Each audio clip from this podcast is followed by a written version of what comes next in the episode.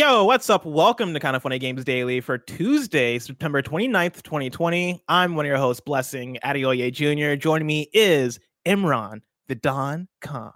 Howdy. Imran, how's it going? It's going okay. It's real overcast today, which is good because the last couple of days it's been way too hot.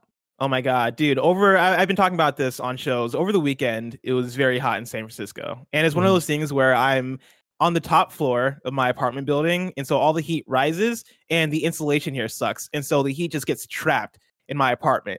And it got so bad that like even yesterday, I think I was like halfway through PS Love You XOXO before I was just like, I am like, I I can't concentrate anymore. I'm just sweating profusely. Like I, yeah. I am very hot.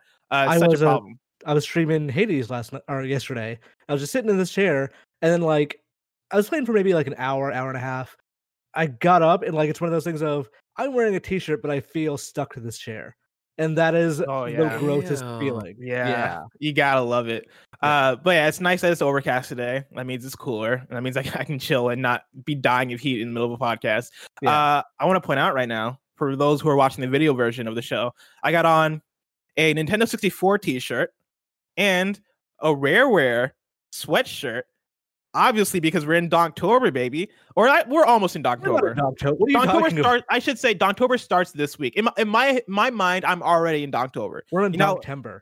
it's it's Donktember. It's you know how like Greg Miller will start celebrating Halloween two weeks ago, halfway through September. He's like, "Oh yeah, you know, I'm putting up the orange and black, the Halloween colors that everybody knows."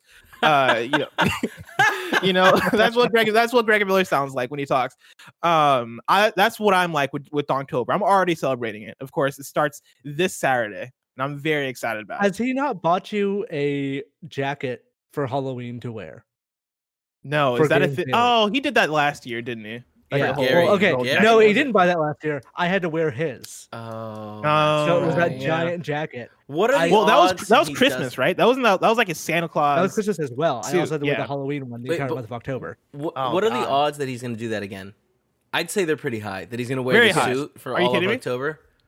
I'm just saying, yeah. like, why has he not? Why has there not been a package mm. from like Spirit Halloween online? Because I assume they have an online presence. To I believe we have a relationship with them now in the sense that they saw him wearing the suit and they sent him a bunch of goodies. well, if... said we need to give Blessing a jacket so Blessing can one learn the Halloween colors and two wear the jacket every day on Games Daily. If I get a a delivery at my door within the next let's say a few days, right, and it's I open it up, it's a, it's a suit that is Halloween colors, which as I understand it, are orange and black, as people keep telling me and won't stop telling me. So uh, okay, I-, I missed the initial thing of that. Did you not know they were orange and black, or did you think they were like different colors? Like, did you think they were like purple and red or something? I didn't. I just didn't care. Like one, I think I didn't. I, have never he really thought, thought they were about purple and green. It's just funny yeah, he won't admit it now.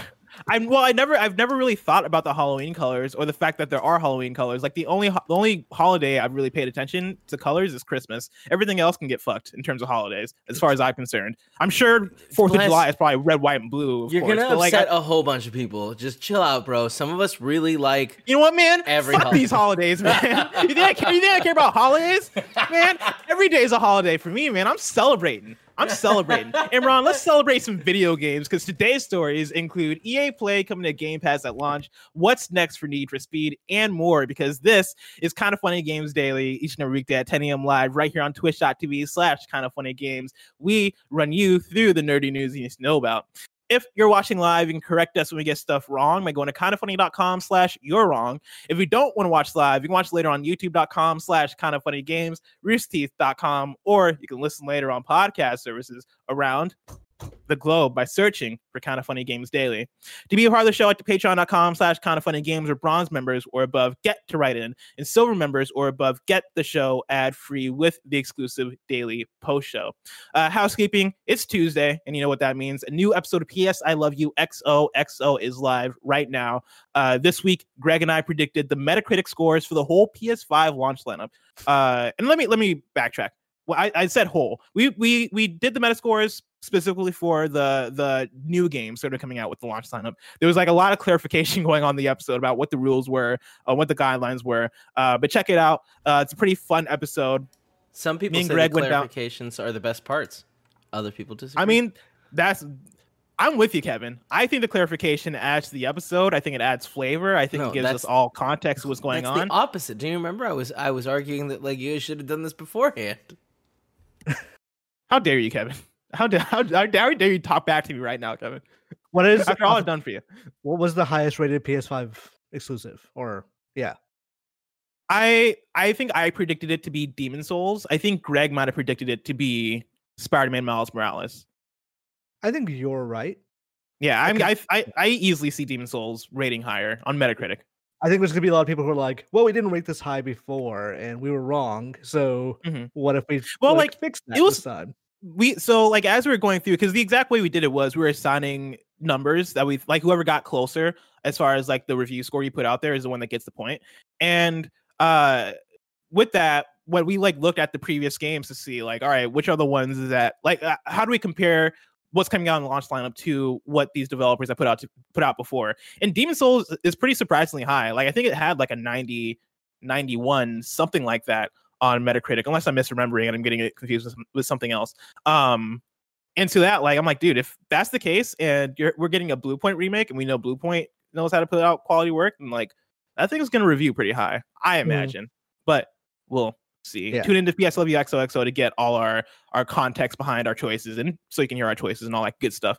Uh, like I said before, Donktober begins this Saturday. Me and Barrett are playing through the entirety of DK64. You can catch that live every Saturday this month, starting at noon Pacific time, and then later on YouTube.com slash Kinda Funny Games. Thank you to our Patreon producers, Tom Bock, Mohammed Mohammed, and Blackjack. Today we're brought to you by Upstart HIMS and Logitech, but I'll tell you about that later. For now, let's begin with what is and forever will be the Roper Report. It's time for some news. We have four stories today. That sounded like one of those like an SNES, like an SNES? Start. Yeah, that's yeah. what I'm saying. I was exactly trying to. I like. was trying to not drop the cereal out of my mouth because I was I had a mouthful of cereal and I panicked, guys. I panicked. legit hard. sounded like the Street Fighter Two announcer. Like yes. that was great. Starting with our number one, EA Play on Game Pass is launching alongside the Xbox Series X. This is from Tom Warren at The Verge. Xbox Game Pass Ultimate subscribers will get access to EA Play just in time for Microsoft's next gen console launch. EA Play is arriving on Xbox Game Pass Ultimate on November 10th, the same day that Microsoft launches both the Xbox Series X and the Xbox Series S consoles.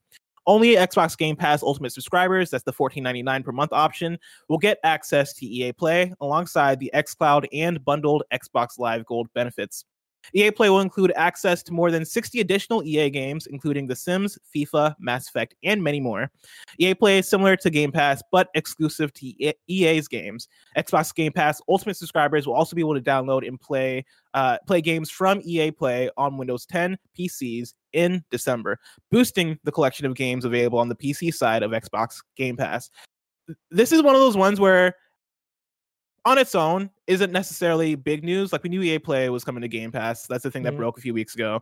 Um, we're now getting the date, and I think this all kind of feeds into an interesting uh narrative, right? In terms of how Xbox is gearing up for the launch of Series X and S, how they are kind of uh, strategically dominating the news cycle, right? Like yesterday, we talked all about the previews that went up for Xbox Series X and S.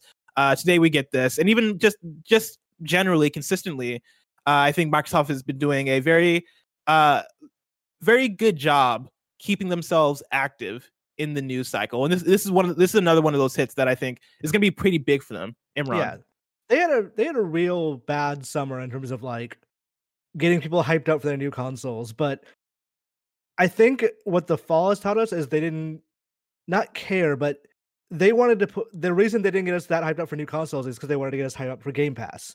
And the last month of Game Pass stuff has been, and even just like implications, like now that they have Bethesda on there, what does that mean for Game Pass? And it means a lot. And they they already said like, hey, Doom Eternal's coming. Other Game Pass games should probably be there by long. Like it's in the last month they've made a big deal about how big Game Pass is going to be, and I was thinking like, I know Jedi Fallen Order is not on EA play yet for whatever reason. Like that game is just not on the archives. If they launch with that, and that's a big showcase of here's what backwards compatibility on Series X or Series S can do, like that is a big deal because that game did not run great. That game had some problems. Yeah, no, I think that could be a that could be a huge thing, right? Especially if I know that game got uh some post launch updates, but it's never really gotten like a big DLC expansion. At this point, I don't necessarily even expect it. But if I'm living in a what if world, right? Like, what if that that what if that could be the thing for that game, right? Where it comes out backwards compatible, part of EA Play. That means you get it through Game Pass, and then there is some sort of like, by the way, here's this extra thing that we're throwing into Jedi Fallen Order for you. Like, I think that could be a, a really cool thing. My question for you, because we've been talking about Xbox Game Pass and, and what they've been building it to be. Do you, where do you think Xbox like do you do you think at this point Xbox is like we've done it. Like Xbox Game Pass has has reached its full uh potential. Do you think do you think they're trying to go even further with it? Like where do you think their end goal is with Game Pass? So I think they're trying to stave off the Netflix issue of like eventually third parties are going to require like so much money or time time exclusivity for their game not exclusivity that's not the word I'm looking for but uh shorter time frames that game games are on Game Pass or later after release or whatever, things like that. That they're trying to head that off by saying, okay, well, what if we just go ahead and start bolstering for original programming, so to speak, now? And I mm. think that is where Game Pass is going to ultimately head is the idea of yeah, maybe Cyberpunk won't be there day one, but it'll be there eventually. And in the meantime, we have Elder Scrolls, all that jazz. I was gonna say Fallout 76, but then I found out recently Fallout 76 is already on Game Pass, which is yeah, sounds about right. Really damning of that game that I did not know that. But yeah, it's I I think Microsoft is preparing for the situation of there's going to be droughts on Game Pass because as it gets more popular, and it's gained like 5 million people in the last six months, as it gets more popular, people are going to start demanding more money or like longer frames before they put their games on there. I think Microsoft is going. I th- let's build up a big shelter in case of those times, a nuclear mm-hmm. shelter that if things go wrong, we have a big enough thing to keep people happy for the are happy and subscribed for the meantime. Yeah, I'm I'm right there with you. Like in terms of what could a possible drought mean uh, mean for? Because like right now, it does feel like they're they're gearing up towards launch. Like they're like really really building out that library. EA Play is going to do a lot for it, obviously, and then yeah, like uh, purchasing Bethesda is going to do a lot for it, obviously for first party.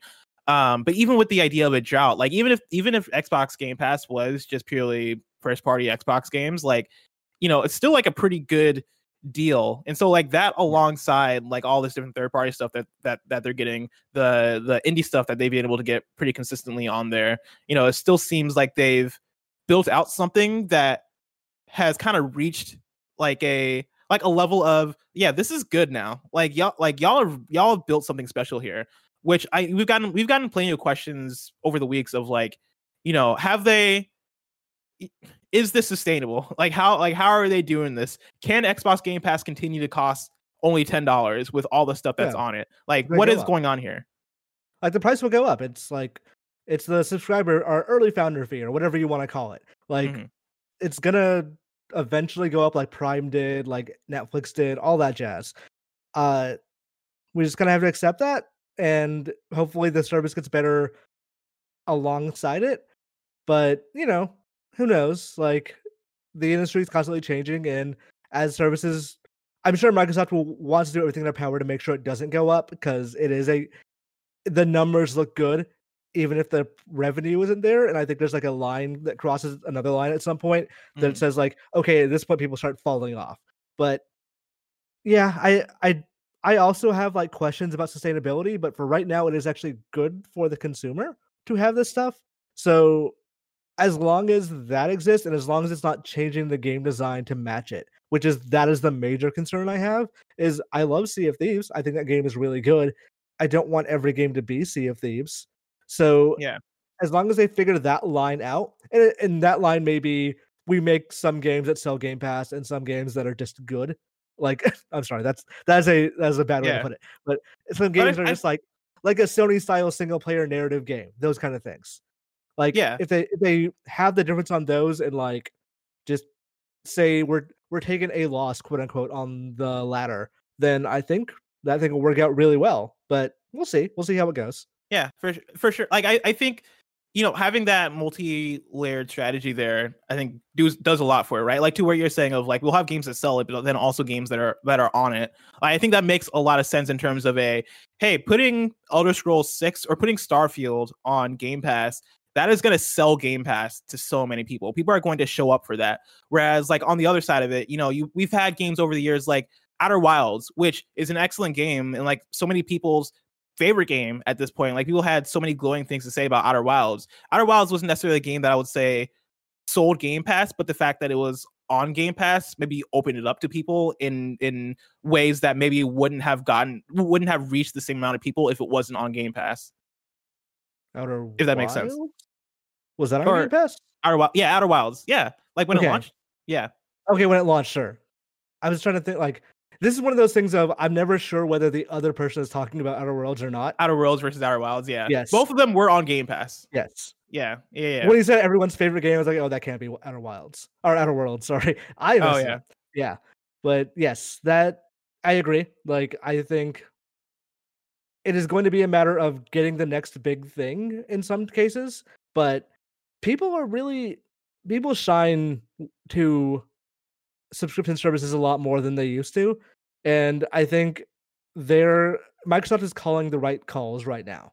So if they can just mm-hmm. keep doing that, and if they don't, like all this could be completely upended if there's like a game that's only free to play on PS4 and it's the big or PS5 and it's the biggest game in the world, and it's for just for some reason not on Xbox. Yeah, Metal Gear Solid HD or yeah. Metal Gear Solid remake, I should say.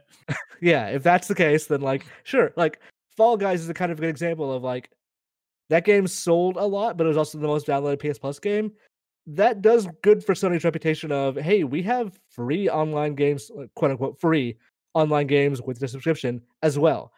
So hopefully Microsoft can like I think the next step of this is not necessarily, hey, we got games that would have been at retail, but now they're on our service. The next step is, hey, now we're gonna go out there and just try and like pick up interesting looking games. Mm. Yeah, no, I, I I think that definitely makes sense. I going going back a bit to the idea that Microsoft has been very consistent over the last I'll say like month or so in terms of messaging and and kind of dominating the news cycle with all this different stuff with the previews with Bethesda with today with the announcement of the launch of EA Play with uh, Xbox Series S right like how how do you feel when we compare that to uh, what PlayStation is doing with their messaging cycle? This is a conversation that me and Greg were having a little bit on the post show yesterday about PS Love You, where we're kind of theorizing and thinking about like, yeah, man, PlayStation's not really been as talkative. Like, you know, we, uh, you know, folks have Series X's, like, like, or I should say, media have Series X's to try out um, and preview and stuff. Um, we've seen the UI, like, we've seen so many different things when it comes to what the Series X is and what that is going to look like towards launch. Whereas on the PlayStation side, we've gotten very controlled messaging, and I'm in mm-hmm. a place currently where I'm like, all right, I, that could be one of two things. Like I'm, I'm of two different minds of it. Where I'm like, man, you know, it could be a we're just trying to control messaging. Like it's a weird time, and we're trying to like grapple with how are we going to sell you guys and like preview this console that is coming up without actually having people come out come out and be able to preview it um and like also how much how vital is it for us to show the UI like months before? Could we just do that a week or two before on the PS on the PlayStation blog and have that be a thing? That's like the one that's one side of it that I'm on. The other side of it is are they having trouble landing this plane? Like is are are is there like a lot of things up in the air and like a lot of fog that are like that that is like making things difficult to really nail down because they're messaging things as they're coming in because things are coming in kind of rough right now. Like, do you have any thoughts on that, or like how how, how do you come down on all that? So I was gonna tweet about this yesterday, and I decided not to because like I, I tweet about a lot of things, and I I have never gotten a tweet that has gotten like I tweet about political things. None no political tweet I've ever made has gotten as much like anger as console wars tweets. So mm-hmm. if anything comparing the PS5 and Xbox Series X gets so much or so many people upset. 100%. So I didn't tweet about this, but I'll I'll just talk about it now. The last week or last month, I'd say, of the ways Microsoft and Sony have been presenting their arguments for next gen, I'm honestly feeling like maybe I should have gotten a Series X as well. And now I'm like, okay, yeah, I probably like backwards compatibility is a good example of in the end, maybe that's not the biggest deal in the world. It's not going to sell systems, but I'm looking at that like, okay, I know what the Xbox Series X can do. I don't know what the PS5 can do, and we're all like we're already muddying up things of I don't know whether saves are going to transfer from the PS4 to the PS5. And like Avengers yeah. has straight up said, okay, we'll have a save transfer. But I'm like, is that a tool that they're using? Is it going to be on the cloud? Because I know that game saves aren't server side, because I know people are already cheating on PC. So it's it's stuff like that that I need questions answered from Sony. And Sony's like, I don't know. Like I was looking at the the create button thing. They've not said what that is yet. We can assume what it is. We can assume mm-hmm. it's share with some extra stuff, like just integrate Share Factory. But they they announced that button or announced quote unquote in a PS blog months and months ago. We're like, we'll share more about this soon. It's like, no, no, you didn't. You it's we're less than two months away from launch. Like, tell me what the button does. I don't really care that much, but if you're gonna tell me that it like does something and you can't yeah. tell me right then, or if like it's a key feature of your controller, right? That like you highlight when you reveal your controller, you figure that okay, cool, we're gonna we're gonna know more about this before the thing actually launches. Yeah, and like I know, uh, for example, Cyberpunk has a PS4 version and a PS5 version. And the PS4 version they've announced will go to the like become the PS5 version when that releases. That's cool. They've not said whether that PS5 version has my saves from the PS4 version. And if it doesn't, then there's just no fucking way I'm gonna get Cyberpunk on PS4. Like I'm not gonna hmm. start that game for a save that's just gonna go away at some point. And like it's stuff like that that Microsoft has assured me, like, oh, or not assured me personally, but assured players, like, yeah, this stuff just works. It's the same OS. The X Series X can re- read the Xbox One X save files. I don't know that PS5 can. This is a weird thing to harp on, but it's stuff that like no, I mean, but like it's like it's real though. Like it, yeah. it is kind of a it's a thing that we're very up in the air on, especially especially with that Yakuza Like a Dragon news. It is like okay, yeah, so I, it's not a thing I've really thought about because I just assumed that that stuff would carry over, especially because on the Xbox side, it seems like through smart delivery, that stuff does carry over. But like, and you know what? I think there's a question about this. I'm gonna see. I'm gonna scroll down through the doc to see, uh, because I could have sworn somebody had a thing to. Okay, here we go. It's damn. This is a long question. I'm gonna bring in this question from Will Ramos, who writes into Patreon.com/slash Kinda Funny Games. Uh, uh, buckle in because it's a long one. Is the Yakuza series now becoming more of an Xbox series? As we've known for quite some time, the latest entry in the Yakuza series, Yakuza Like a Dragon, will be multi platform uh, for the first time and will launch on November 10th, 2020 for Xbox One, Series S slash X, PS4, and, PS- and PC, with PS5 releasing at a later date. Well, the news broke yesterday, and we know that Yakuza Like a Dragon releases on March 21st, 2021 for PS5, almost four months after the initial release date. Not only that, but it was also revealed that while PS4 owners will get a free PS5 upgrade to the game, however, their progress will not carry over. By contrast, Yakuza Like a Dragon will be an Xbox Series X launch title with smart delivery capabilities, meaning that you get the free next gen upgrade and your save data transfers seamlessly. What's going on with Yakuza on PS5? Yakuza is a series that is synonymous with PlayStation, so it's bizarre as hell to see that this game will be out on other platforms four months earlier, including PS4, and that it will not have transferable saves. A couple of things. One, did Microsoft pay for timed exclusivity, or did something go wrong during the development of this game on the PS5 SKU? Two, PS5 and Series X uh, are very similar machines with similar architecture. So, how is it that Xbox supports save data transfers but not PlayStation? It can't be a limitation to the box itself. We've seen we've seen it for other titles, so it has to be it has to be Sony making that call, right? I just find this whole situation bizarre, and this is the kind of thing that I think could really push gamers towards Xbox via death by a thousand cuts is this indicative of a bigger issue with Sony, or is this a one off situation? Thanks again for reading my question. Be well and stay safe, Will Ramos. A lot here. A lot yeah. that, that is more about like Yakuza as a franchise. Uh, but like they, they Will does does touch on here like the save data transfer thing, which is like which is the big thing. Cause when I when I try to explain it to myself, the way I explain it is all right, I guess the the disconnect here is that Yakuza Like a Dragon for PS4 is a PS4 game with a PS4 save, whereas the PS5 version is just an entirely different version that is disconnected in a way where they're not going to make those saves talk. Uh, which, like, that seems dumb. Even if that's true, yes. that seems super dumb. Yes, like that's that that's that seems that seems off, especially in comparison to Xbox, where it seems like they have that figured out. Yeah, like if you've built a PS5 under the the pres the precept that it is not going to read PS4 saves, then something went wrong because it should just be able to do that. Like, okay, so let me hit these questions in mm-hmm. order. Uh, did MS pay for a time exclusivity? Yes. Yes. yes. One hundred percent. Like uh, obviously, uh, like because it is like as the uh, as Will Ramos mentioned in the question, the series is synonymous synonymous with PlayStation.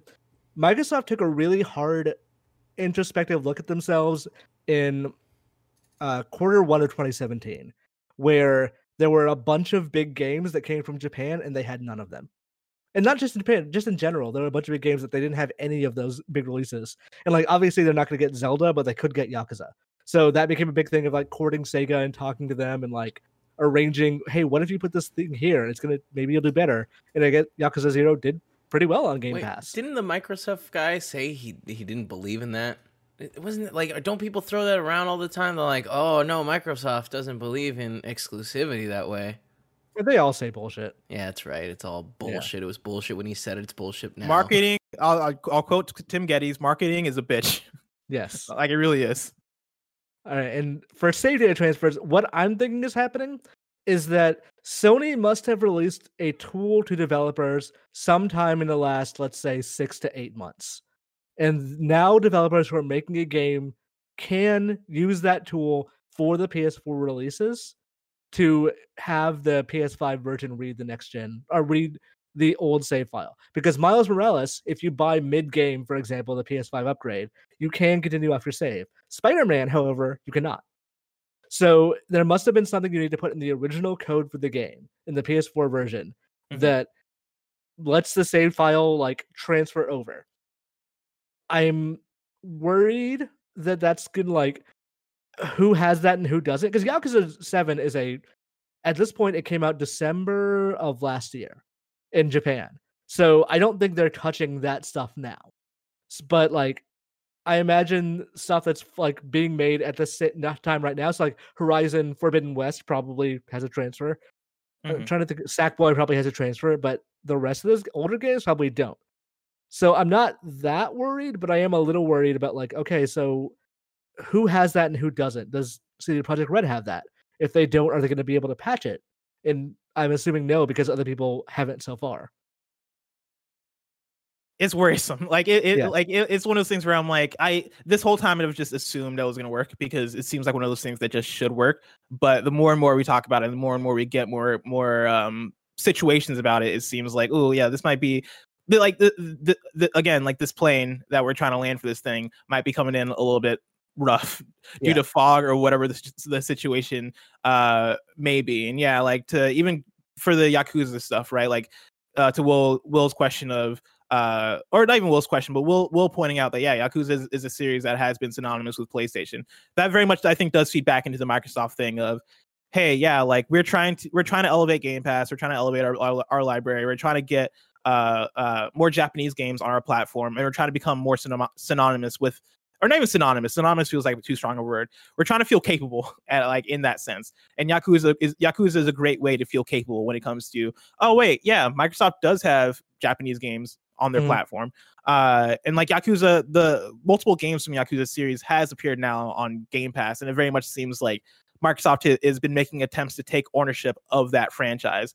Uh, and not even away from PlayStation, but in a way where it's not you we don't see Yakuza as a PlayStation franchise specifically anymore. Um, and I guess I guess with like a dragon, even like yeah, it seems like they're trying to take it away from PlayStation. That said, like Judgment is still PS4 exclusive. The yeah. Yakuza Remastered Collection still PS4 exclusive. Like those games aren't even on PC, so it's not like you know the the four month window. I I imagine sucks for some PS PlayStation players, but it's not like the Yakuza is still not primarily on PlayStation. That said, yeah. like the the communication thing with PlayStation, I just want to see instant resume. I want to see like things load faster. Show me that stuff, and I will be like mollified a little bit. I'm we- it's weird to me they haven't done that yet.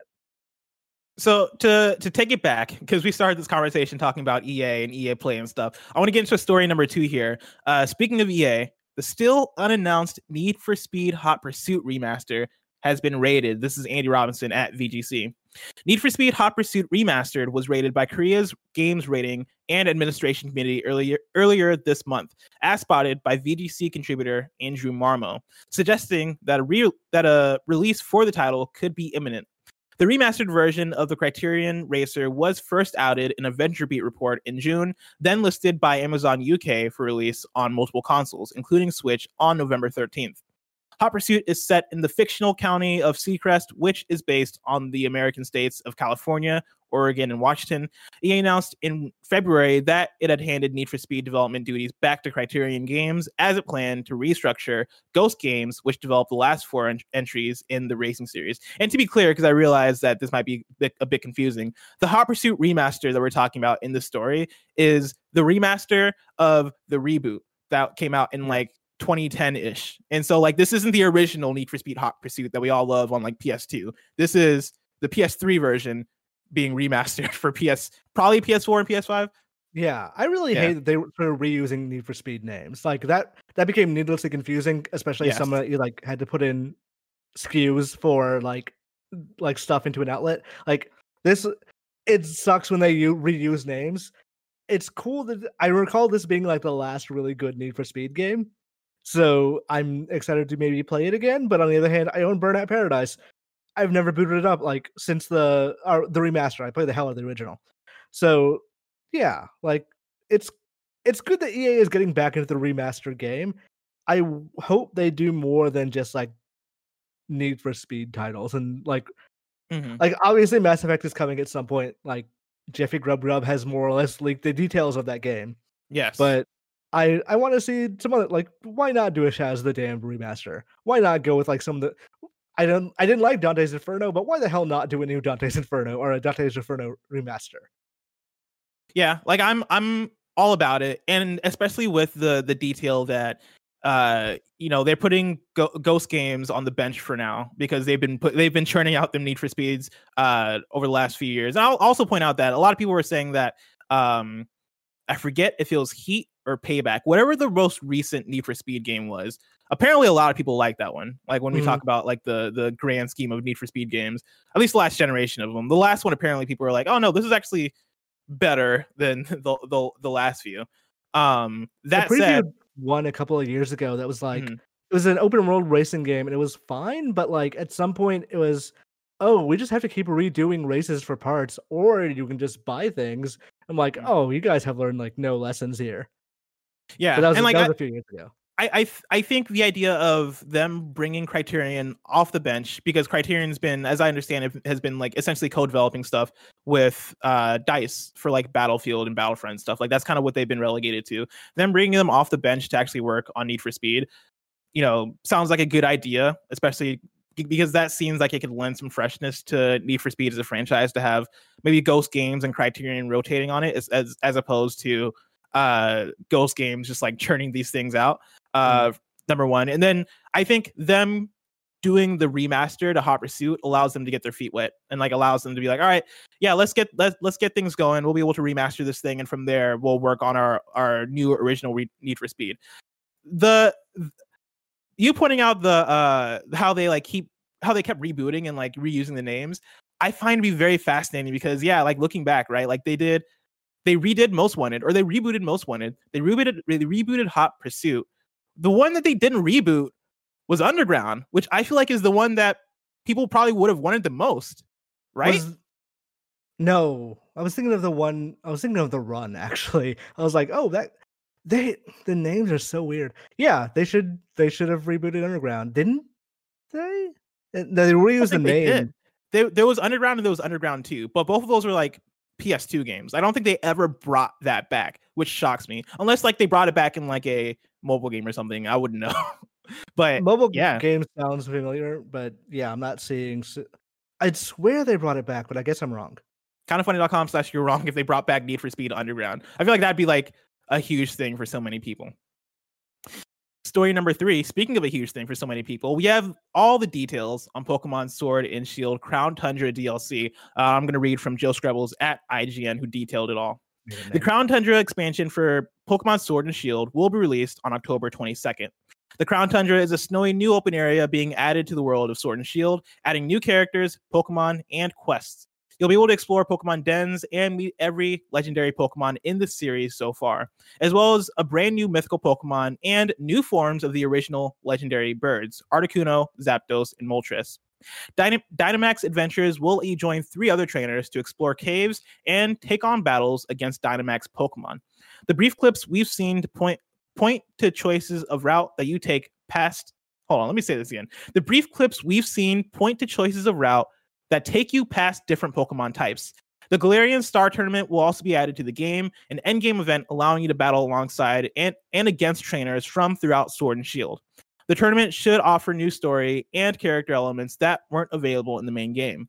On November 6th, you'll also be able to buy bundled versions of Pokemon Sword and Shield alongside the respective expansion passes. No price was given for the bundled version. Uh, to celebrate the, the Crown Tundra announcement, you'll also be able to catch eight versions of Ash's Pikachu wearing a variety of different caps, each unlocked by mystery gift passwords and or mystery gift passwords that are entered in game. As far as we know right now, the Crown Tundra expansion will be the final piece of new content for Pokemon Sword and Shield. Imran, I know you you played Pokemon Sword and Shield when it came out. We both played Pokemon right. Sword yes. and Shield when it came out. Have you been following the DLC at all, or is this something that'll bring you back in? No, I mean like I watched my girlfriend play the first DLC and she seemed to enjoy it. And I I did not like Sword and Shield, so I just didn't bother getting into the DLC, but it seems fine. It seems like kind of what I wanted more from that game. Uh, but it wasn't enough to like really solve the problems I had with it. But mm. yeah, this this to me feels like okay, here's what our ideas are for next gen. Let's say if we like not next gen consoles, but next gen Pokemon. So I I like the the direction they're going. I in my mind, this may be unfair of me, and there's gonna be people who are gonna really mad when I say this. My brain just turns off when they mention Gen One Pokemon. It's not How that I dare dislike, you. How dare not, you? Out of all the things, I thought you were gonna say something that that I'd be like, you know what, man, controversial, but I hear what you're saying. I don't know what you mean when you say that. How dare it's not you? that I dislike those Pokemon. Yeah, it's that they use confused. them all the so Gen 1 Pokemon are the original 150. Like no, no, Charizard. No, no, no, no, I knew what you meant there. I'm super super confused on like what you're saying. They use them so often and it's because so they're awesome. Fun. It's so for like you my favorite generation is black and white because I love the idea of okay, here's just a fresh start. Here is just a new set of Pokemon that these are the only ones you can catch. You're not the the time Pokemon broke for me was Pokemon D, uh, Diamond and Pearl, where you had to, you did a gym leader and then you had to go back through a cave. And I went through the cave and then there was the only Pokemon in the cave were Geodude and Zubat. And just Takes that moment, back. that's nostalgia that moment right was there. like, God damn it, we've been doing Geodude and Zubat in caves for the last four games. Mm. And that was the part that got me is like, why are we still using these Pokemon? You have replacements for these Pokemon. Or if you're not, you can make a new bat. You can make a new rock Pokemon. I don't need to see these same Pokemon over and over and over and over again. Like, if Pokemon Snap 2 is primarily the original 150, and I, I know it won't be, I know there'll be more than that, yeah. then it's like, well, why? Because we had Pokemon Snap 1. And that's the that's the reasoning I bring into other new Pokemon games is okay, cool. It's Mewtwo again. It's Zapdos, Articuno, and Moltres again. It's all these like, Pokemon again and again and again. Why can't we just get a new, like, get some new ones that we focus on? You've mm. made so many good designs over the years. There's like 900 Pokemon now. Why can't you just use those guys instead? I hear you. I, I think I actually have a similar feeling on the matter, but less so about the original 150 and more so about how I feel like so many of the new Pokemon they make feel just iterative of what they've done before. Where we look at the like, I'm tired of the three starters being grass, water, fire. Like, I, I'm at this point, I'm kind of bored out by it, especially because like if you put every starter Pokemon, like the first evolution form of every starter Pokemon, just on a chart with each other, they mm. look like they all look so similar and so like like they're just you know round fire beings or like a round grass rat or like you know i, I there was a period where like that. it was just only firefighting for the final evolution for fire pokemon mm-hmm. like that was just all they had and then at some point like uh Incineroar, I was he is a not a fighting type, but he is a pro wrestler, and they just like, all right, let's call him Dark. And that's the weird thing, like there's not enough variety in those original starters. So I think Yes. They should move it to fighting psychic dark as the And, like, triangle. and I, I it even goes beyond that for me because I, I I think Sword and Shield kind of broke down for me a bit toward the beginning where yeah I chose my starter and I was like all right cool whatever and then I go into like the first route or the first area or whatever and the first Pokemon I'm finding are oh here's a small bird Pokemon oh here's a normal type Pokemon that's like a I forget exactly what the one is in Sword and Shield but let's say like a sheep or something you know that like the the archetypes that they have in terms of the progression of Pokemon that you're finding in these games seem to mirror each other from game to game in a way where I'm like, I am playing the same game over and over again. It feels like, And that's Uh, like and that's what I want to see change. that is to me one of the annoying things is like let, let, take sword and shield as an example one of the reasons i didn't like this game is when i play a pokemon game i try to start fresh i only use pokemon that are new to that game but there's not a lot of variety if you do that because they do lean so hard on the original like the gen 1 pokemon especially and it's just an when people were freaking out about national dex is like why isn't everyone every pokemon in this game it's like honestly if you just stopped making or if you stopped bringing in old pokemon if you like cut out gens and just made new ones like Mhm. just put put those resources towards making new pokemon i would be happy i i'm sure there are a lot of people who are like no i need bulbasaur because bulbasaur is my favorite but like i don't know i've done i quit playing pokemon let's go because i realized at some point that this is the exact same team i had before i've done this exact same run before and that was like you're, once I- you're not you're, you're not you're not just you're not adding variety into your life, man. Every time I play those old games, I have a different team. It's it's a hundred. You have 150 Pokemon to choose from. It's a whole new world to. I forget what the theme song is that Tim would Tim would Tim would sing right now. Um, it's a whole new world to see though. You know, like you got to you got to spice things up, man. Right. So I think Pokemon is one of those things. It's the franchise is so big that it's serving a bunch of different audiences at once. And right now they're Definitely. over serving the nostalgia audience. So Mm. maybe like balance that out a little bit better. I definitely feel that. I definitely understand that. Uh, before we get into story number four, I want to tell you guys about our sponsor. Uh, of course, you can go to patreon.com slash kind of funny games where you can get the show ad free. And speaking of ads, this episode of Kinda Funny Games Daily is brought to you by Upstart. During these economically turbulent times, everyone is looking for a way to feel more financially secure. So if you're still needlessly throwing money every month at high interest credit card debt, it's time you checked out Upstart, the revolutionary online lending platform that knows you're more than just a credit score. Now is the time to find out how low your Upstart rate can be to help pay off high interest credit card debt. Unlike other lenders, Upstart can reward you based on your education and job history in the form of a smarter rate. You don't need a degree or diploma to apply, though. Upstart lets you skip going to the bank because it's completely online. They offer loans from $1,000 to $50,000, so you can consolidate your debt into one easy fixed rate payment. Upstart makes it fast and simple to check your rate. Since it's just a soft pull, it won't affect your credit score. The hard pull happens if you accept your rate and proceed with your application. The best part, if the loan is approved and accepted, most people get their funds the very next business day. Over 400,000 people have used Upstart to pay off credit cards uh, or meet their financial goals. Free yourself from the burden of high interest credit card debt and get back to using your money your way with Upstart. Why Upstart has a 4.9 out of 5 rating on Trustpilot and hurry up to upstart.com slash kfgames to find out how low your Upstart rate can be.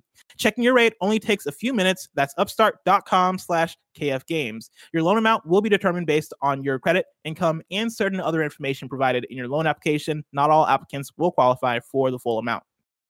We're also brought to you by Hims. Uh, forhims.com is all about men's wellness. We all know the story. Andy and Nick wanted to maintain their own wellness, so they looked to Hims for help keeping their hair full and healthy. We can confirm they've been loving it ever since.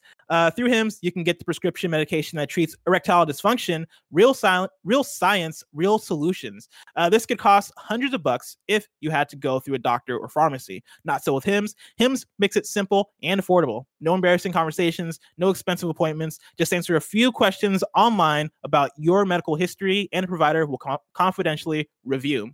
If approved, your medication is shipped directly to your door in discreet packaging, and shipping is free.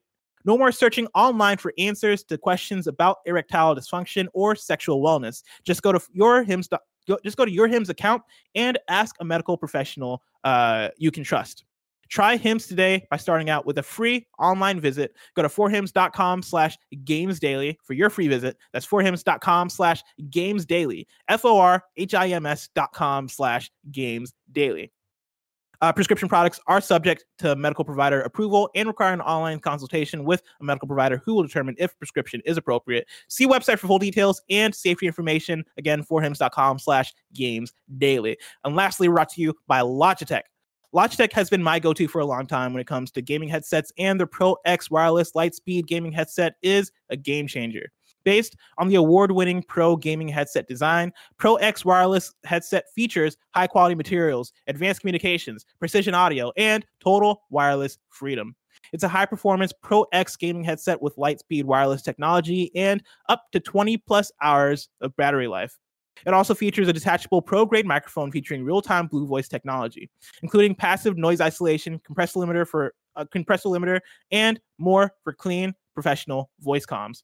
It doesn't stop there, as there's also the advanced Pro G 50 millimeter drivers, which deliver clear and precise sound imaging with improved bass response. Hear footsteps and environmental cues with clarity to give you the competitive advantage. You can also experience the headset's supreme comfort and durability. For a limited time, Logitech G is offering our listeners 10% off select products at logitechg.com. Use code KFGames for 10% off today. That's 10% off select Logitech G products with promo code KFGames. Games, games. Story number four. Before I'll- we move on to story number 4 Mhm. there was also part of that Pokemon thing a music video they released Oh, I heard about a- this. Yes. that has a song from uh, Bunkum Chicken, Bump of Chicken, who did uh the Tales of Abyss opening theme and like the Granblue Fantasy anime theme. It's good. You should people should watch that music video. I'm gonna check it out. What like what's the I mean, is the video just like Pokemon dancing? Like is it Like uh, it's mostly focused on trainers. So it's just like a Hmm. cool stylish. It's uh done by the animation studio Bones. So basically, the Alchemist OPs. It's a little like that. I'm gonna check it out because I I'll, I I love watching me some Pokemon music videos. Like jokes aside though, like they I do like that if you go to um I forget which YouTube channel it is. I think it might be the Pokemon official YouTube channel. They have they've done really interesting things as far as like promoting Sword and Shield. Yeah. Uh like they have like anime bits that they've uploaded there that are like tales from the Pokemon game and it's like I don't know, like weirdly quality stuff that they're uploading there and I appreciate tw- it. The Twitter account has been going through every single Pokemon and recently tweeted Porygon did nothing wrong, which I saw that. I was very which is- confused. like it's like you know the story right of like the why they don't use Porygon and things anymore. No, Like they uh, don't. uh, in the in 97 or 98 there was a Porygon episode of the anime that caused seizures. Like what? No, that was oh, wasn't that Polygon? Uh, Porygon, that's the name of the Pokemon. No, isn't Polygon the first one, and then Porygon is the like the no, it's No, the Porygon, second one is then Porygon Porygon Z. Two. Porygon 2 then Porygon Z. Oh, oh. I remember. But I, that did I happen, remember right? there- It did cause seizures. Yes. Yes. And they pulled that episode from syndication and just stopped really using Porygon and things after that. Really? Okay. I knew that Porygon. I knew that there was the Pokemon episode that gave people seizures that they they they, they pulled out. I didn't realize that that then reflected badly on Porygon, and they were like, "All right, Porygon is just not like we're we're ignoring Porygon from now on." Like they just straight up canceled Porygon, which is crazy. Well, Porygon did nothing wrong according to the Twitter account, so maybe he'll make a comeback. That's hilarious. Uh, story number four. Uh, Epic. We have an Epic v Apple update. Um, the judge calls for trial by fire. Jk. Uh, trial by by jury. This is James Batchelor at GamesIndustry.biz. The judge overseeing the ongoing antitrust dispute between Epic Games and Apple has proposed a trial by jury, which is likely to take place next year. The first hearing in the case was held via a three hour video conference yesterday, and both sides argued their case directly to the judge, argued their case directly to the judge for the first time. Judge Yvonne Gonzalez Rogers didn't offer a ruling on the restraining order Epic has requested, which would compel Apple to return Fortnite to the App Store, according to GamesBeat's GamesBeat's extensive write-up. However, she did propose the case be elevated above a single person's ruling. Quote, I think personally this case should be tried to a jury, she said. I don't think individual judges have have the be all and end all here. End quote. Gonzalez Rogers expects a trial could begin in July 2021 at the earliest. Quote, I think this is going to be a fascinating trial, she said. Walled gardens have existed for decades. Nintendo has has had a walled garden. Sony has had a walled garden. Microsoft has had a walled garden. Uh, in this particular industry, what Apple is doing is not much different. End quote. Uh, there's also there's more that you can that you can read into. Uh, I know GamesBeat has coverage. I read the entire uh, gamesindustry.biz uh, article on this, and they go into details about like the arguments that were made and like some of the new stuff that came to light regarding it. And honestly, like I'm I'm of the mind that I really hope Epic wins this case because I think that'll reflect better on the industry as a whole. That said, I don't I don't know anymore if Epic really has a chance to win this case based on what I read in that games industry.biz article. So I'll, I'll shout out Shannon Liao at uh, CNN. She did a very good like write up of this, and she was tweeting basically the aspect of the trial. Uh, this is good and bad for Epic. It's bad in that they really this is a, a hearing for an injunction to make Apple like stop their removal of Fortnite from iOS. They lose millions upon millions of dollars a day, or Mhm. Epic does that if Fortnite is not on iOS. So this is bad for them financially. It's good because the judge was really going to rule against them uh, based on the things she was saying that she doesn't believe Epic really has a case here because they're Yeah. not applying it equally. They're only going after Apple and Google. And th- she did straight up ask them at one point, like, hey, why aren't you going after Sony and Nintendo and them? And the actual answer is Sony invests in us. The the answer Epic gave was like, we're not focusing on that right now. So they th- going to a trial by jury might be better off for them because it does mean they don't necessarily have to play to the legal arguments so much as they can say, hey, Apple is a monopoly. Monopolies are bad. And you're right. It is probably Epic has a good argument here. They have a regardless of motive or reasoning, they have a very They have- righteous argument. yes, they have like a just cause that like is I think transparently, obviously like y'all are doing this because it's going to make you guys way more money in the long run. But also if you guys win, like you guys you guys do have an argument that Apple has a monopoly here and like these restrictions even across the board from the from the for the industry are not good. Like, you know, if we if we can get those percentages down, if we could create more uh, freedom on these platforms, that is only going to lend uh, towards better development, like or better cases on the development side of things, as opposed to like the as opposed to the um like the Apples and the Sonys and the Microsofts uh, and all that jazz. Yeah. The the tough thing here is that like even even reading through how Epic is presenting their arguments here, like in their case, very much seems if a lot of these arguments seem like bad arguments. Like no, yeah, even they're they're not being represented well, honestly. Like I'm not at all. I don't know. So uh, like just looking at this and looking at how the judge responded, they have the right and or the right arguments here, but they're not presenting them well. And I think that could kill them, but who knows how a jury is going to react. I think Epic should maybe like look into changing out their counsel a little bit because this is not necessarily like the like I said, the judge was going to rule against them Like, completely. reading reading the quotes. If I was the judge, I'd be like, "Epic, your case here is bad. like they're Like, the- not the, the fighting case well. is not like this case decision could affect long-term stuff for everyone where it's like Mhm. if a company creates its own platform they may not be able to dictate the rules 100% which is like very much like it is true that like if PlayStation makes PlayStation 5 they are the one that puts the stamp on what game you know gets put out right Yeah. Mhm.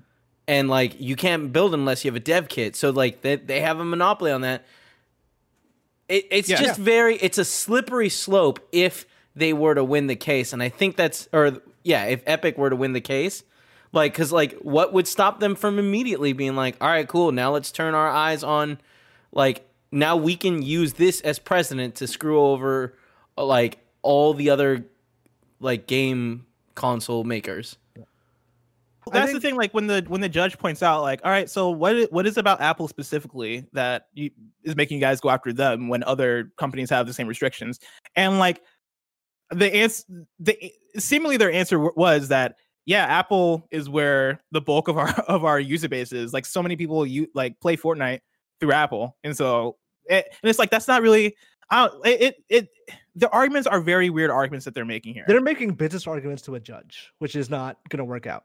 yeah, Like, and I think one of the things that actually is interesting to me is I wonder because the you, you we talked about Amazon Luna before, right? yes, Like the way that's coming onto iOS by slipping in through the the browser and not paying their fee to Apple. I wonder if in a situation that Apple shuts that thing down or like try Hmm. forces them to to adhere to the current rules they put on Stadia and Game Pass and all that.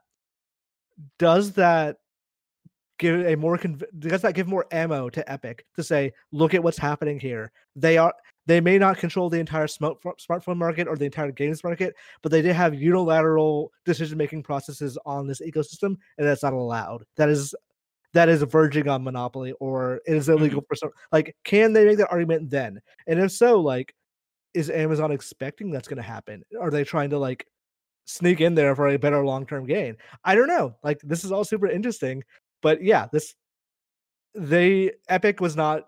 If only going by this injunction hearing, Epic is not playing their full hand right now. yeah, not at all. Like I, I think their their their argument should probably come more so from, and maybe this is just a the bad way to do it legally, and I'm not a lawyer, and so obviously, like obviously, I'm not a lawyer, and so maybe there's maybe there's bits about the arguments that they're making that would hold more weight in court as opposed to, hey, this is better for the industry. But in my view, I feel like they should come come from the place of, hey, like what Apple is doing is stopping the industry. And like if we're able to knock down Apple here, then that is going to be good for how the industry operates overall. Like I feel like that's that should be where their argument is coming from and that is Right. not where the argument that is not the argument that they're making in in the hearings. I highly recommend people go to gamesindustry.biz uh, or to GamesBeat to check out the full case because it's it's very fascinating stuff to read um honestly. Yeah. Imran, I'm very excited to see what happens by possibly July 2021, possibly later when it comes to these hearings uh, and the trial by jury. But that trial by jury is probably so far away. If I want to know what's coming out to mom and drop shops today, where would I look? I thought you were going to say I'm very excited to be a lawyer, but the official list of upcoming software across each and every platform is listed by the kind of funny games that we show host each and every weekday. Do do do do do do do do do do do yeah. Out today, we got Return One Way Trip for PS4, Xbox One, Switch, and PC. The Walking Dead Onslaught for PC and PSVR. Projection First Light for PS4, Xbox One, Switch, and PC. Bacon Man, an adventure for Switch. Bartlow's Dread Machine for Xbox One. Spelunky 2 for PC. Warsaw for PS4. Escape Quest for PC. Astral Towers for PC. The Sojourn for PC. Uh, Alwa's Legacy for Switch. And then uh, a new All Hallows Eve character skin pack is available now as part of the Mortal Kombat 11 Aftermath expansion. Uh, and then two elusive legendary moose have been reported in Red Dead Online this week, with new generous rewards being offered for their samples and pelts. Again, every week I read the Red Dead Online updates and I'm like, I have no idea what the fuck is going on in that game. Uh, Mhm. And then the Killing Floor 2 Infernal Insurrection update is out today on PS4, Xbox One, and PC. Uh, we have one new date. Torchlight 3 is launching on October 13th for PC, Xbox One, and PS4. The Switch version is, com- is coming later this year. And then we have a few games, a few uh, deals of the day for you. Starting with Xbox Game Pass coming soon on October 1st, uh, we're going to get Doom Eternal, and that's on console and, and Android. Uh, Drake Hollow on PC. And then October 8th for Xbox Game Pass, we're getting Brutal Legend on console, Forza Motorsport 7 on all platforms, and then Ikenfell on console and PC. Uh, Xbox games with gold for October have also been announced. Uh, we got Slay Away Camp, Butcher's Cut, Maid of Sker, Sphinx and the Cursed Mummy, and Costume Quest.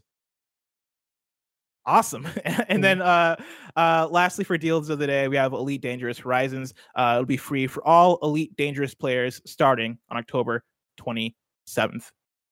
Imran, usually this is where we get into questions, but we had a big old question from from, Will Ramos that we took out and put uh, into early in the show, and so uh, this is where we'd usually after questions jump into squad up, but we got no squad ups, and so we're jumping directly into kindafunny.com slash you're wrong. Where you write in and let us know what we got wrong as we got it wrong. People are writing writing in about me being wrong about Halloween colors, and not to be clear, this is a this has been settled. I know I was wrong about the Halloween colors. This is from a week ago. um, let's see here. But we're all happy you you can admit you were wrong. Oh yeah, no, I'll definitely. I'm definitely down to admit when I'm when I'm wrong about holiday Green colors. Green and purple. Well, I was thinking uh, that's like witch colors, right? No, like hey, I think I get witch, it. I get it. And here's Yeah, the I thing. can- here's yeah, the thing. Here's the see thing. it. You can't make black out of light. So if I want to decorate my house, I have been looking at green and purple. Does look very much like a haunted house. Yeah. Hmm? Blessing's not wrong. It's just like no, no. I mean, he I- is definitely wrong though. Like, like Halloween those, those colors. colors in, a- in a haunted house, those colors will come into play. I think green is, and like, purple? Sure, if I, sure. ca- if I came out wearing orange, people would be like, "Oh yeah, Halloween." But if I came out wearing green and purple, it'd be like, "That's just green and purple." Is he into Mardi Gras? Is I- he missing gold? I'd be like, oh, witch colors. I don't know. Have you seen the Wicked? I don't. Hmm. I, I just imagine you Have you offending seen The Wicked? like, you see someone on the bus, like, "Oh, which color?" And they just like look at you, like, "What?" What the fuck? I'm celebrating Mardi Gras right now. Uh. mm, mm, mm. Yeah, apparently Mm. PS4 or PS5 game pre-orders went up. I'm going digital. Oh, so I I'm not see. going to pre-order anything. Yeah, people were writing in about missed new dates for like Sackboy Adventure, and I'm like, that was announced as a launch title, right? Like that's Yeah. that's not a new date. But I see it's the basically like the special edition and stuff. We'll get into we'll get into that more probably later because this is all coming in as the show's going. Um, Kabobs writes in with the uh, Pokemon theme song that I was referencing. It's a whole new world to live in. It's a whole new world to see. It's a whole new place with a brand new attitude, but we still got to catch them all to do the best that you can do. the hell are you talking Uh, about? Do, do, do. Uh, talking about Pokemon, Pokemon the Johto journeys, Kevin. Yeah, Oh, I never watched that one. Ash lost that. No, wait, he lost Orange. No, he won Orange League. He lost the Pokemon League. Didn't he I just thought he lo- win a league recently? I was gonna say, Yes. didn't he lose like every league that he competed in except Yeah. for like one recently? He beat Drake, I think, in Orange Islands. they got Drake in this shit. We don't we don't Yeah. count Orange Islands we do not count Orange Island in this household. In this house household. Uh, tomorrow's hosts for Kinda Funny Games Daily are Greg and Gary Whitta. I should point out right after this episode of Kinda Funny Games Daily, if you're watching live, Andy Cortez is going to be streaming on twitch.tv slash kind of funny games. So stick around if you want to see the game he'll be playing. Uh, what, what game is it? You'll have to see because I have It no says idea. on the calendar. Oh, well, I mean, I'm looking at uh, the doc where Yeah, Greg, I think, wrote in. Nope, it was me. I wrote that in. Oh, that was you. Okay, what was he playing, Kevin? Call of Duty. One of the, He's playing Call of some- Duty. Something to do with Call of Duty. He said yeah. something in the general about Call of Duty. It's it's on the calendar. Cool. Well, stay tuned. Watch Andy play Call of Duty, probably. Of course, this has been Kinda Funny Games Daily, each new weekday live right here on twitch.tv slash Kinda Funny Games. We run you through the nerdy news you need to know about. We have a Patreon post show for those that are subbed at the silver level of patreon.com slash Kinda Funny Games. So stick around for that. Otherwise, until next time, Game Daily.